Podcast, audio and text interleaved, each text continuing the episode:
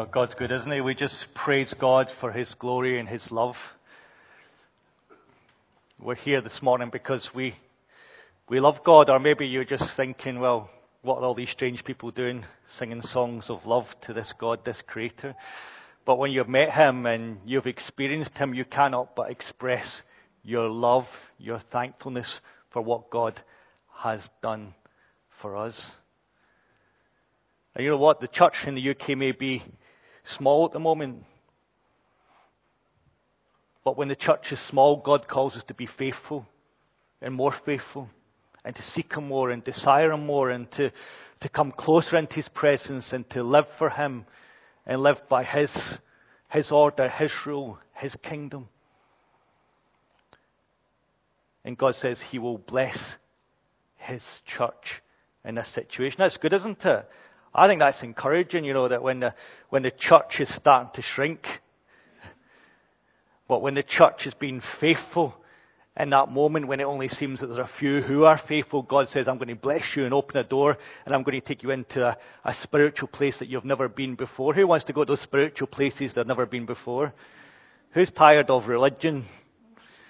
I want the Spirit of God. I want to open, walk through that open door into the glories of heaven. I want to have open heavens come above our church. And when we worship, we experience God and God in His fullness and not just what we make God to be or want God to be or write God down as we want God to be. But we want to be caught up in the Spirit so that our words are inspired by God so we speak forth in power and authority an anointing that is transformative, that breaks chains, that sets people free, that brings hope in life. Isn't that amazing?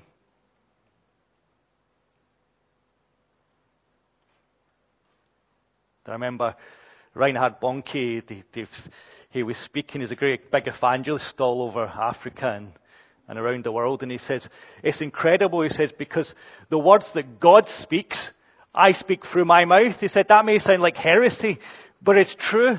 The words that God speaks, I speak forth through my mouth. That's incredible, isn't it? Because when the Spirit of God uses us and speaks through us and opens our mouths, we speak the words that God wants to speak. And when God speaks, what does God do? He's creative. He's transformative. He changes. He opens up. He brings opportunity. He brings, he changes lives. And so we have an amazing power within our mouth, within our lips, within the words that we can form that can be transforming and changing.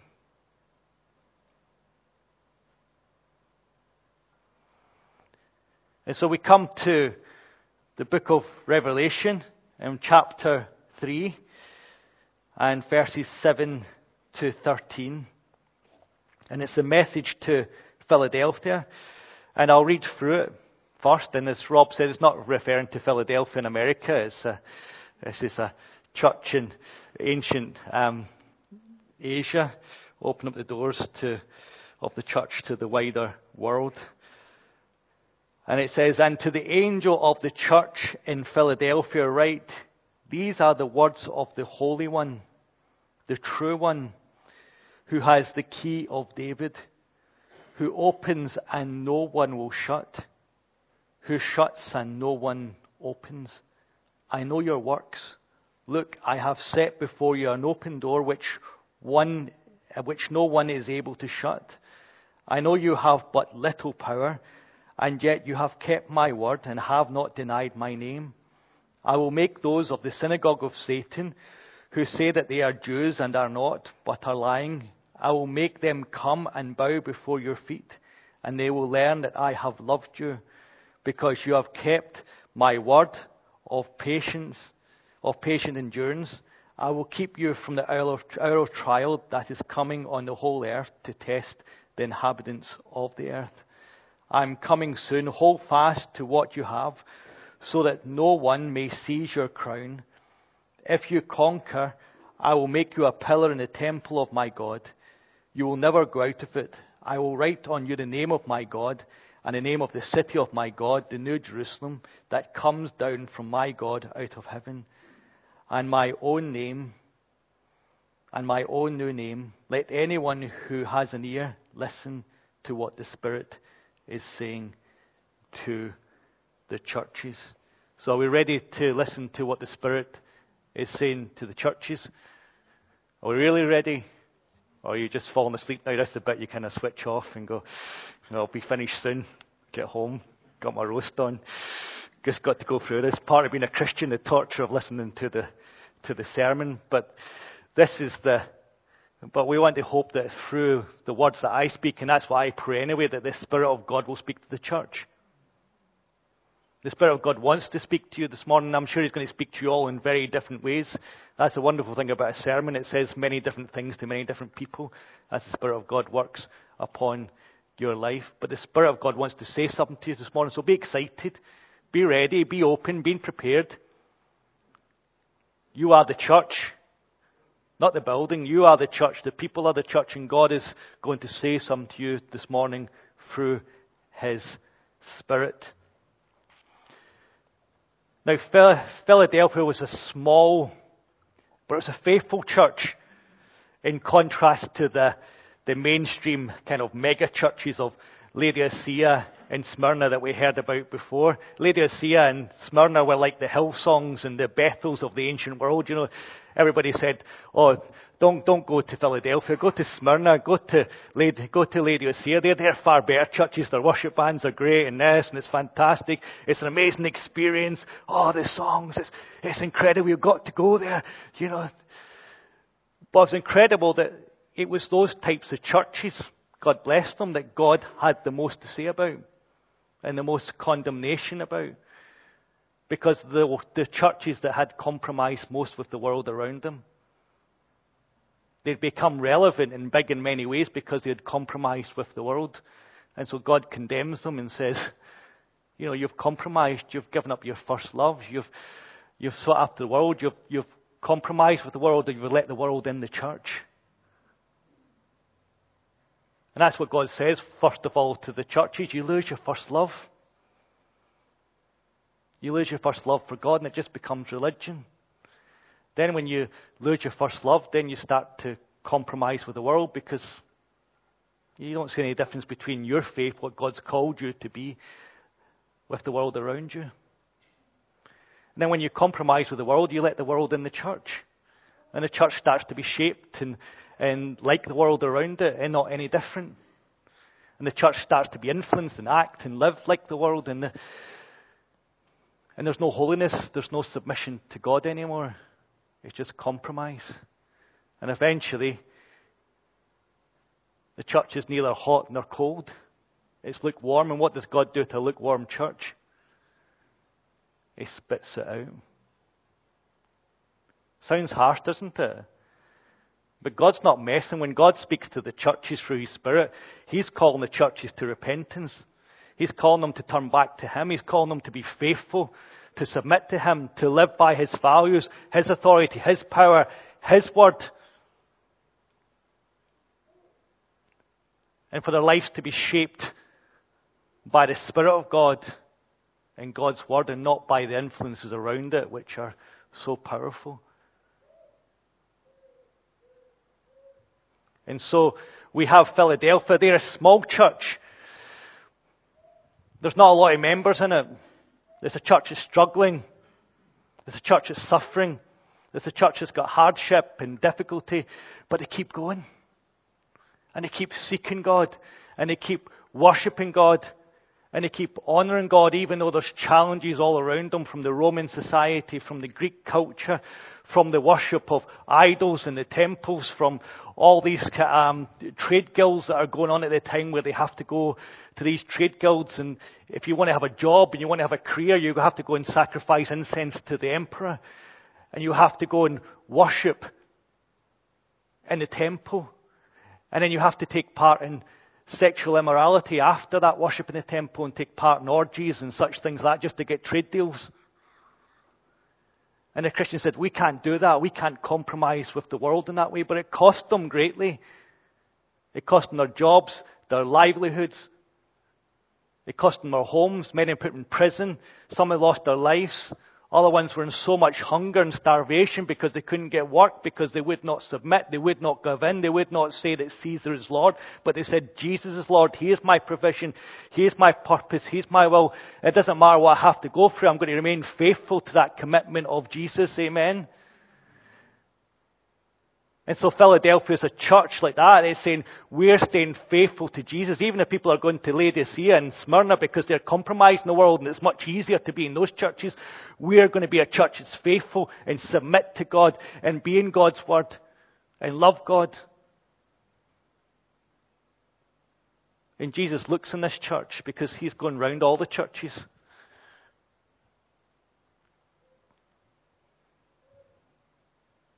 And he looks at churches and he looks at their works. He looks at how they're living. He looks at how they're worshipping Him and serving Him. And he speaks His words over them of repentance or judgment or blessing. It is amazing in this small, struggling church, he's speaking words of blessing. Amen. And he says at the very beginning, and to the angel of the church in Philadelphia, write, these are the words of the Holy One, the true One, who has the key of David, who opens and no one will shut, who shuts and no one will open. Now that refers back to Isaiah 22 and verses 15 onwards. It's referring back to um, King David's palace and there was a man who was the palace administrator, and his name was Shebna. And he was the person who was in charge of King David's palace. He had the keys to the kingdom of Israel. If you wanted something to happen in Israel, you talked to Shebna. And if Shebna said no, he said no. And if Shebna said yes, he said yes. If you wanted access to the king, you went through Shebna, and if said you can have access to the king, you can have access to the king. If Shebna said no, he said no. This is a very powerful uh, person who had influence over the King David's palace and who had influence over um, the whole of Israel. And he could make things happen or he could stop things happening but he became corrupt in his power and his authority. He was supposed to be a servant, a steward who looked after the palace, who looked after Israel, who cared it, but he actually started looking after his own interests, his own cares, and he started to build himself a, a big, um, what do you call it, a big grave, a big um, monument to himself, so when he died, he would have a lovely grave to be buried in. And that people walk by, oh, there was the steward Shep. Now look at his grave. He must have been a very important person indeed. And God says to Shebna, I'm going to wipe you out. You're going to be gone. There's a time coming when you're going to be taken down and someone else will take your place. And he's not very nice. He says, he says to him, the Lord, thus the Lord says, the God of hosts, come, go to the steward to the steward, to Shebna, who is the master of the household, and say to him, What right do you have here? Who are your relatives here that you have cut out a tomb for yourself, cutting a tomb out on the height and carving a habitation for yourself in the rock? The Lord is about to hurl you away violently, my fellow. He will seize firm hold of you, will whirl you round and round and throw you like a ball into the wild, wild land where you shall die and there your splendid car- car- chariots will lie. God's so angry with Shebna, the way that he's acting with the privilege and the authority he's been given. He said, I'm going to grab you and I'm going to whirl you around. That's amazing. You can imagine God's spirit grabbing Shebna and going, whoom, whoom, whoom, You're out of here. It's hard to think, isn't it? It's a bit like, you know, God's so angry at somebody that he would grab them and whirl them around and throw them into the desert and leave them there to die and leave their chariots to rot. But that's what he says is going to Shebna because you've misused your authority and your power. And he says, I'm going to put in Eliakim and I will clothe him with your robes and bind his sash in him, and I will commit your authority to his hand, and he shall be the father to the inhabitants of Jerusalem and to the house of Judah. And I will place on his shoulders the keys of the house of David, and he shall open and no one will shut, and he shall shut and no one shall open. I will fasten him like a peg. So God says, I'm going to raise up this righteous person, Eliakim, and he will take over the palace of David. And he will rule with justice and authority. And when he shuts the door, no one can open it. And when he opens the door, no one can shut it. And he's a peg, he says, that you can hang yourself on, that you can rely on, that you can depend on. But he says even Eliakim, at some point that peg will be pulled out, and even if you rely all your inhabitants, all your wealth, all your trust, everything on Eliakim, he's going to be a peg that falters. Because there's no one you can rely on. But here in Revelation says, God has raised up Jesus and God has given Jesus the keys to the kingdom of God, to the palace of David, to the kingdom of heaven, to the kingdom of Israel. Jesus has the keys and the authority and the power. And upon Jesus you can hang your life. Upon Jesus you can trust. Upon Jesus you can rely on. Upon Jesus you can put your inhabitant, you can put your ancestors on. You can put your, your future on. You can rely everything on Jesus. He's the peg that you can trust. He's the peg that you can put your life on. He's the peg that will never falter. He will be the peg that never gives way. He's the peg that you should trust in and no one else but Jesus Christ because He has the keys to the kingdom of God and the power and His authority.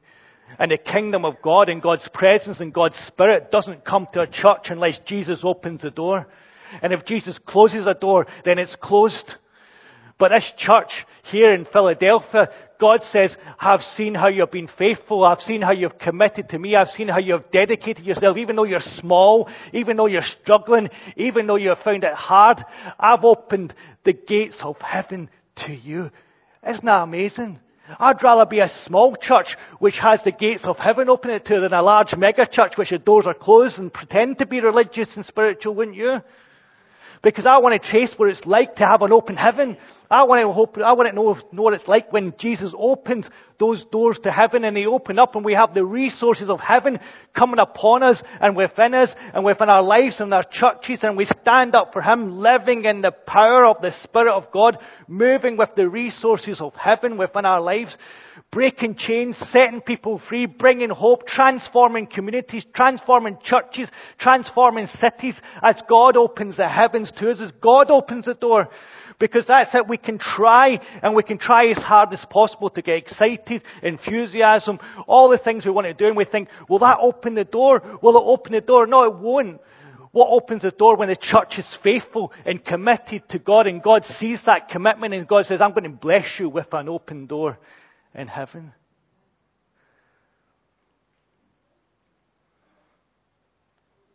You know, if you've got a shut door in your life, if you've got a door that's shut to work, employment, you've got a shut door to a family situation, a hurt, a pain, or sickness, and you want that door to open, there's only one person that can open that door for you. That's Jesus Christ. Amen. And so, even in our lives, we've got to seek Jesus. If we want to move forward spiritually and we want to become stronger and better and more faithful to God and love Him more and be more committed to Him, who's going to open that door for us but Jesus, isn't it? But we also got to be aware when we're not faithful when we're not committed to God, when we don't love Him, when we don't seek Him, when we, when we become occupied by the world around us and our circumstances and our situations and our families and all the things that are going on. And we don't read our Bibles anymore and our prayer life goes down, we become religious. Our spiritual life becomes dry. We lose our first love for God, then the doors close, don't they? The doors close.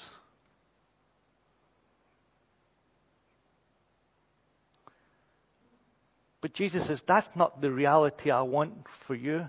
Who wants, who wants to live with closed doors in their life? It's a bit annoying, isn't it? You're trying to get through the door, like Rob said, you're trying to find a way in and you can't do it. It feels like a Christian life sometimes, doesn't it? That you're going so many times and there's so many doors closed to you. Saying, God, why aren't the doors open? Why isn't there a way forward? God, why can't I get through this moment? But God tells us how we can do this, this church. In Revelation to Smyrna, we've got to be faithful and committed to Him, that He will look upon us and He will say, I see that you are faithful and I'm going to bless you with that open door. And that door that Jesus opens for you, no one can close. And that's the incredible thing, church. When Jesus opens the door to us, nobody can stop us. Nobody can close it. Nobody can come against us. We can move in in God's power and glory and authority once that door's open.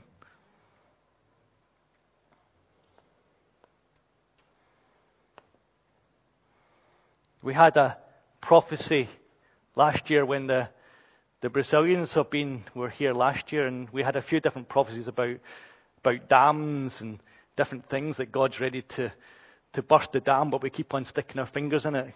And the dam's like stopping the, the Spirit of God moving through the church. But I think a powerful one we had was when we had this, um, it was a person in Brazil, didn't know us as a church or anything, but just gave this word of prophecy to Pastor Wesley. He said, Tell the church I see above them two brass doors which are shut. Two brass doors that are shut. Now, I think we just found the answer why they're, why they're shut. But it's God's, it's not God's plans for us to have above our church brass doors that are shut but God, Christ's desire is to open those doors and to bless them. Who wants to have opened, who wants to have those doors opened in this church? Yeah, three people, six, 10, 12, 15, 6, going up, this going up. Well, you know, but it's not, it's not up to me. It's not up to the worship band. It's not up to anybody. It's up to you as a church. Every person here, you are the church. Are you ready to open those doors to heaven? Are you ready to have Christ look on your life and come down and say, I see you. I see your life. I see who you are and I love you and I'm going to open those doors to heaven. I'm going to bash through those brass doors and when I come through those brass doors, those brass doors will never shut again. Amen. And when those brass doors are open, there's nothing going to prevent ever again the glories and the blessings of heaven being available for this church and this place and for Littleover. But the glories and the power and the healing and authority and the Spirit of God will flow in this place. But are we ready to be that faithful church? No. Yes, Jeff is. Why not? Give it a try. it's, it's exciting. Are you ready to be that faithful church? Because if we don't say yes, if we don't say yes together as a body of Christ in this place, we're just going to carry on with doors shut. And I, am bored. I'm telling you, I'm fed up. I'm fed up. Like like Sardis, like last last week, he said. He said in the scripture, "You look alive, but you're dead." How many people feel that way? You look alive, but you're dead. How many churches do you go in and they look alive, but they're dead? You know, at least when, when we were in Kent, it was more obvious. You know, the, the churches all looked dead. You know, the buildings looked dead, the people looked dead, the, everyone looked dead. But when you come to Derby, it's a bit deceptive because you've got really nice church buildings around here, isn't there? There's lots of new buildings, and but you walk in for the new buildings and the, then it's dead. It has the image because you see the buildings, you see what's there, you see investment, but actually, spiritually, it's dead.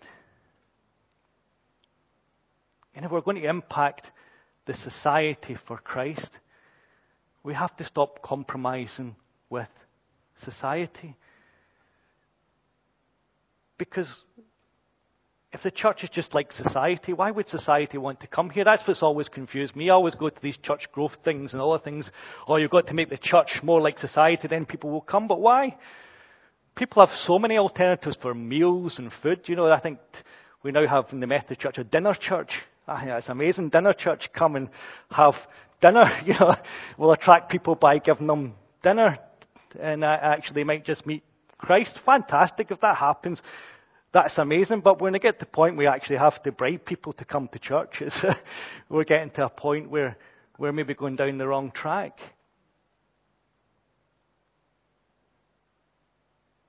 But I want to be the type of church that's so overflowing with the power of the Holy Spirit that's got that open door to heaven where the resources of heaven are flowing down, where we as a church are coming in here and we're so impacted by God that it said, while I walked through those doors and God healed me, God set me free, God unbound me, God turned my life around, God gave me forgiveness, God gave me hope. I can't stop crying because of the joy that God's put in my heart. That's the kind of church I want to be. The church that comes and says, I love God so much that I just have to be there in church on Sunday morning. I have to worship Him. I have to glorify Him because He's so overflowing in my heart and my soul and in my spirit. I can't help it. You know, in Alpha, of course, we always do things. We're doing the Alpha this week, and people come, and we always start off with the evidence. You know, did Jesus exist? Look at all the, the texts of the Old of the New Testament that prove that Jesus is alive. And lots of people come and they come with questions, and, they, and most people have explored the evidence. They've looked at the evidence this side against. They've looked at the evidence this side for. But when they start to hear people talking about being set free by Jesus Christ, people experience forgiveness and new life. People's lives being turned around from alcoholism and hopelessness and despair. People finding new joy and hope. People who, who have, have found forgiveness in Christ and then go back and ask their families for forgiveness for all the hurt and pain they've caused them over the years. Then you start to see the people start to twitch.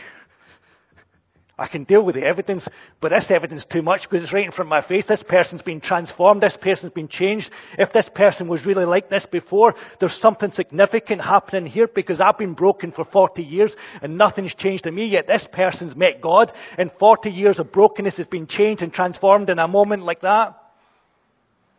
That's the God we know, isn't it? That's the God we experience. That's the faithfulness of God. That's the joy of God, the hope of God, the God who transforms and changes.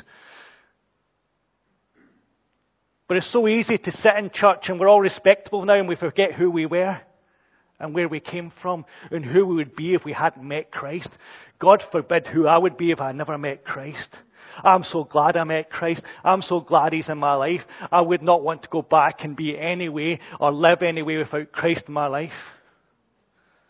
One amen. Do you feel that way too? Well, yeah, yesterday I did, but today.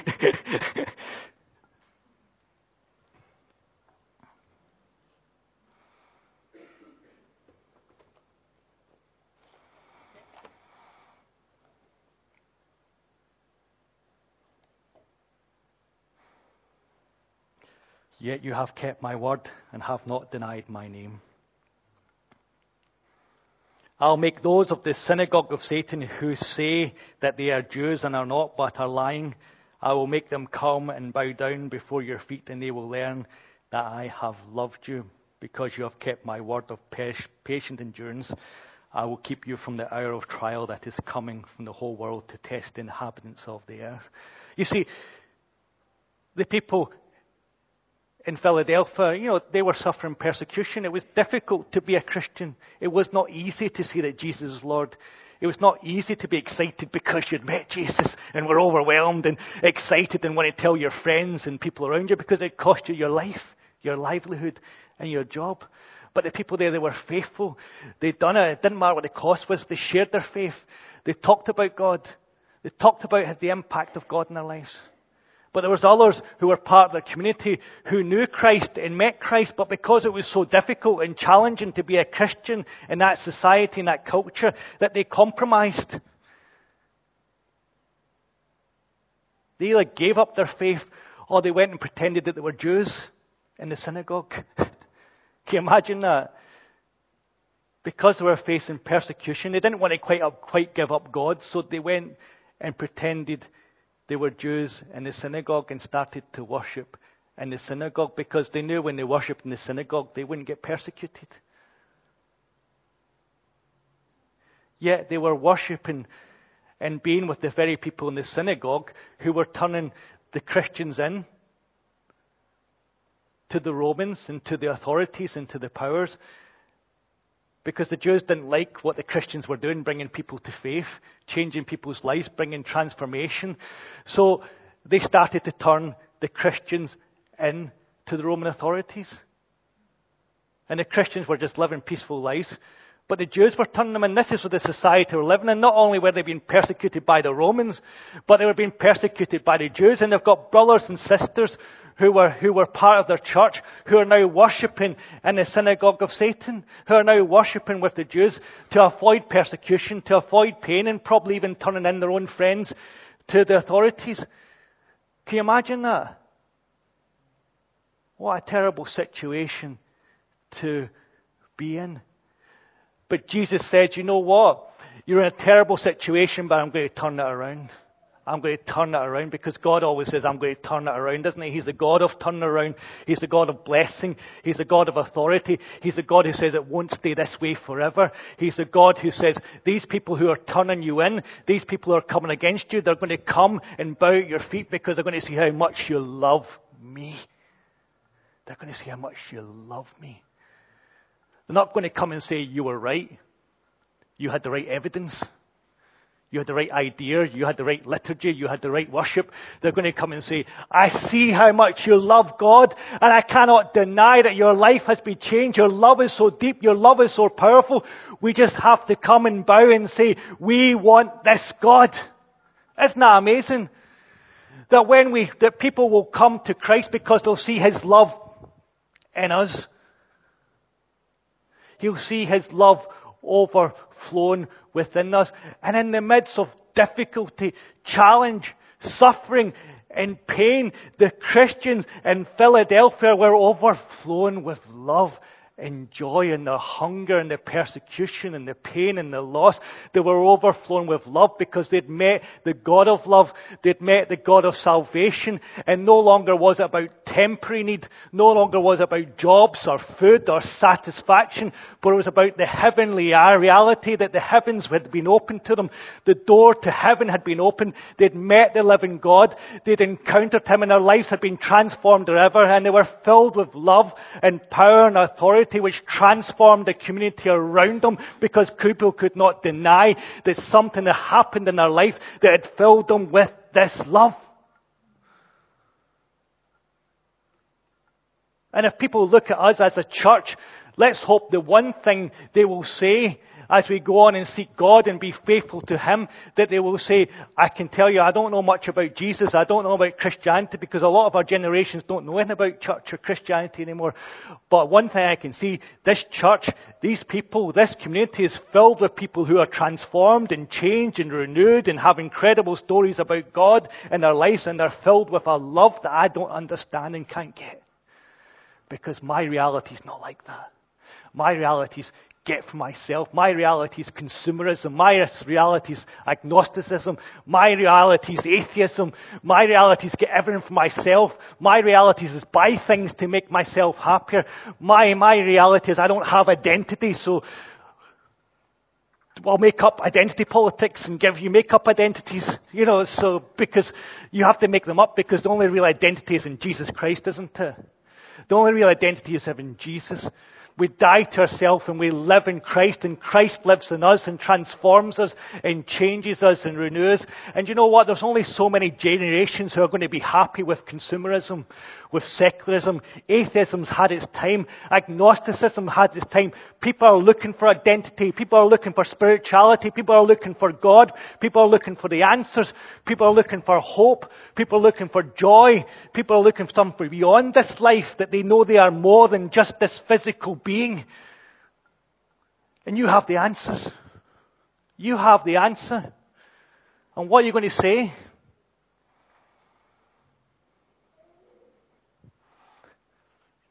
Jesus, Jesus, Jesus. He's the answer.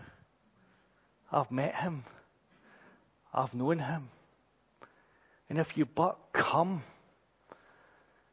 but come and say to him, Jesus, make yourself known to me. Make yourself real to me. Come into my heart and speak to me. You know, that's what I say to people in Alpha. You know, I could argue all day with you, and I could argue with them all day about the facts of the Bible and the, the universe and creation and all these. I could argue with them about evidences all day, but I just said to them, Do you know what I want you to do? I want you to leave this place, and I want you to go and pray. You may not know what it is, but that's just talking to God. And I want you to talk to God and say, God, if you're real, if you're real, Make yourself known to me that I may experience you, that I may have a relationship with you, that you might speak into my brokenness and my heart and my pain and set me free for this years of cycle of brokenness and generational pain that's been on my life and set me free from the loss and the bitterness and the hate and the anger that's in my life. Set me free from it. I've had enough of it. And if you can set me free, Jesus, set me free. Amen. And Jesus is the only one who can set you free. Jesus is the only one who can give you life. If you're broken, you're hurt, you're angry, and you're lost, it's Jesus. If you're sick and you're struggling, it's Jesus.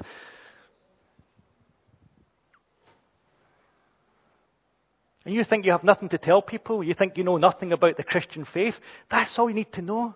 If you meet somebody who's not a Christian, just say, Well, I can't argue with you, I can't talk about it much with you, but do you know what? Why don't you just pray with me to ask Jesus to talk and make himself known and real to you? Can we do that? Can we do that with somebody this week? Can we do that with somebody we know and say, Look, I don't want to talk to you about religion and, all this stuff in church, but I want to talk to you about Jesus. And I just want you to go away after this conversation that we've had and say, Jesus, make yourself known to me and come into my brokenness and make me whole.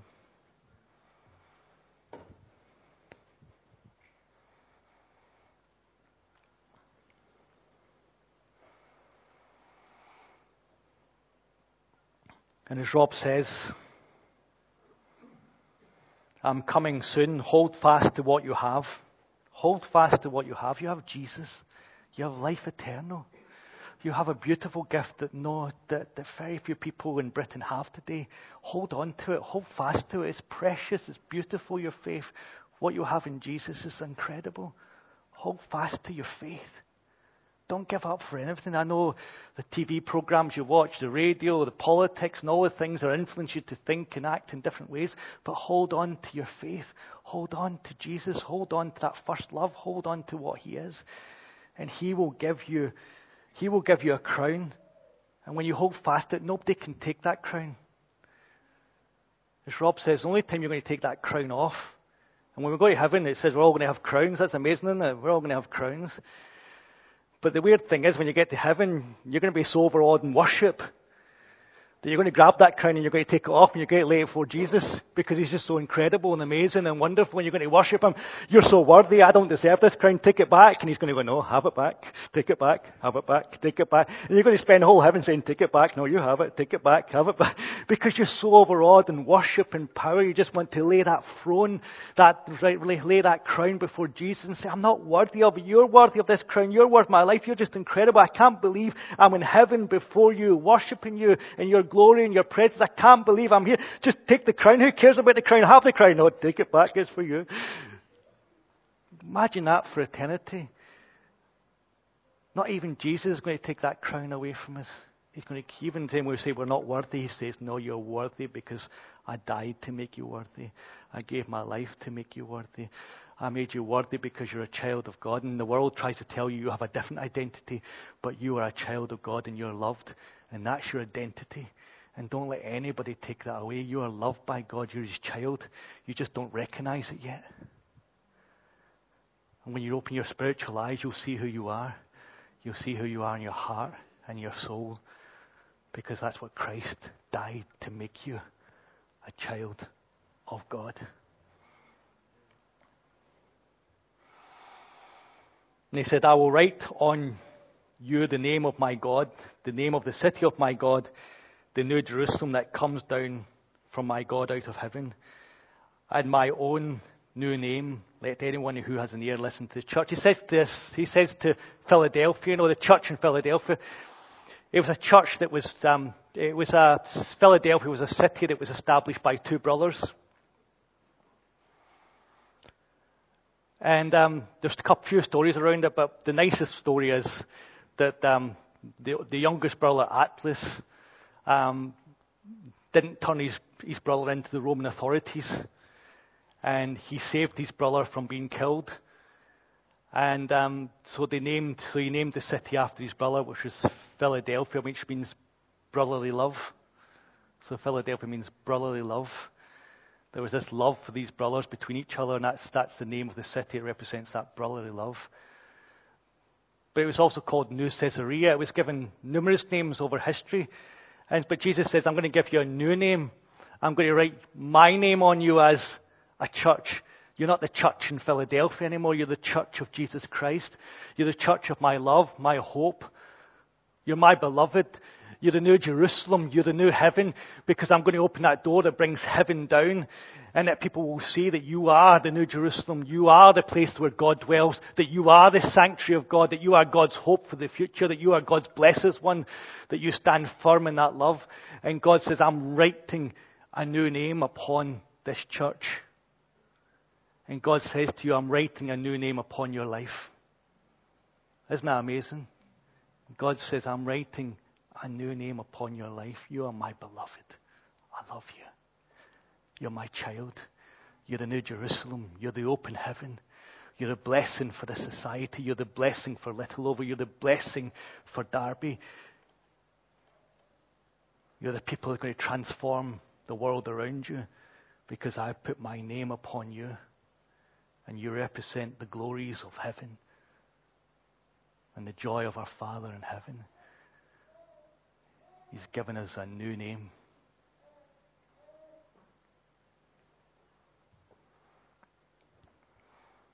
So we have to stop looking through our physical eyes and start to look at our spiritual eyes because when John prayed, and we go to chapter 4, John goes straight away into the spirit. And God is telling us to look at each other. And I want you to look at the person next to you and look, through, look at them through your spiritual eyes, not your physical eyes. If you look at your physical eyes, you go, but look at, look at the person next to you with spiritual eyes and proclaim over them what they are. They're beloved, a child of God, a kingdom maker, a way maker, a person who's going to bring healing and anointing and rejoicing in the world. That's what you are. So start to look at each other through spiritual eyes and not our physical eyes, and let the heavens open for us and for this church. That these doors, these brass doors, that Jesus could kick them open with his big heavenly foot and we're going to see the glories of heaven descend on us as we are faithful to Him. Amen. Let's pray.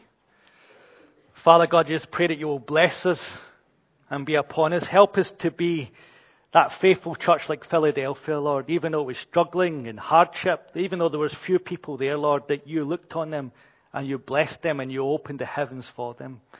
And Lord, that you made them a gateway to the whole world, Lord, that from Philadelphia, the whole of the ancient world was reached. Philadelphia was known as the missionary church, the church that transformed the world around it, a small, faithful church in which the heavens were opened through which the whole of Asia was claimed for the name of Jesus Christ. And so, Father, we pray. We pray for our church that you will put your name upon us, that you will make us a new Jerusalem, that you will open the gates of heaven to us, Lord, that which the doors that you open, the opportunities that you open now, no one will shut. And Lord, that you will open all opportunities in our lives now in the name of Jesus Christ. And Father, that you will make us that gateway like Philadelphia, a missionary church, Lord, that will be sent out to claim this region for Jesus Christ in His name, in His power, in His authority, we pray. Amen.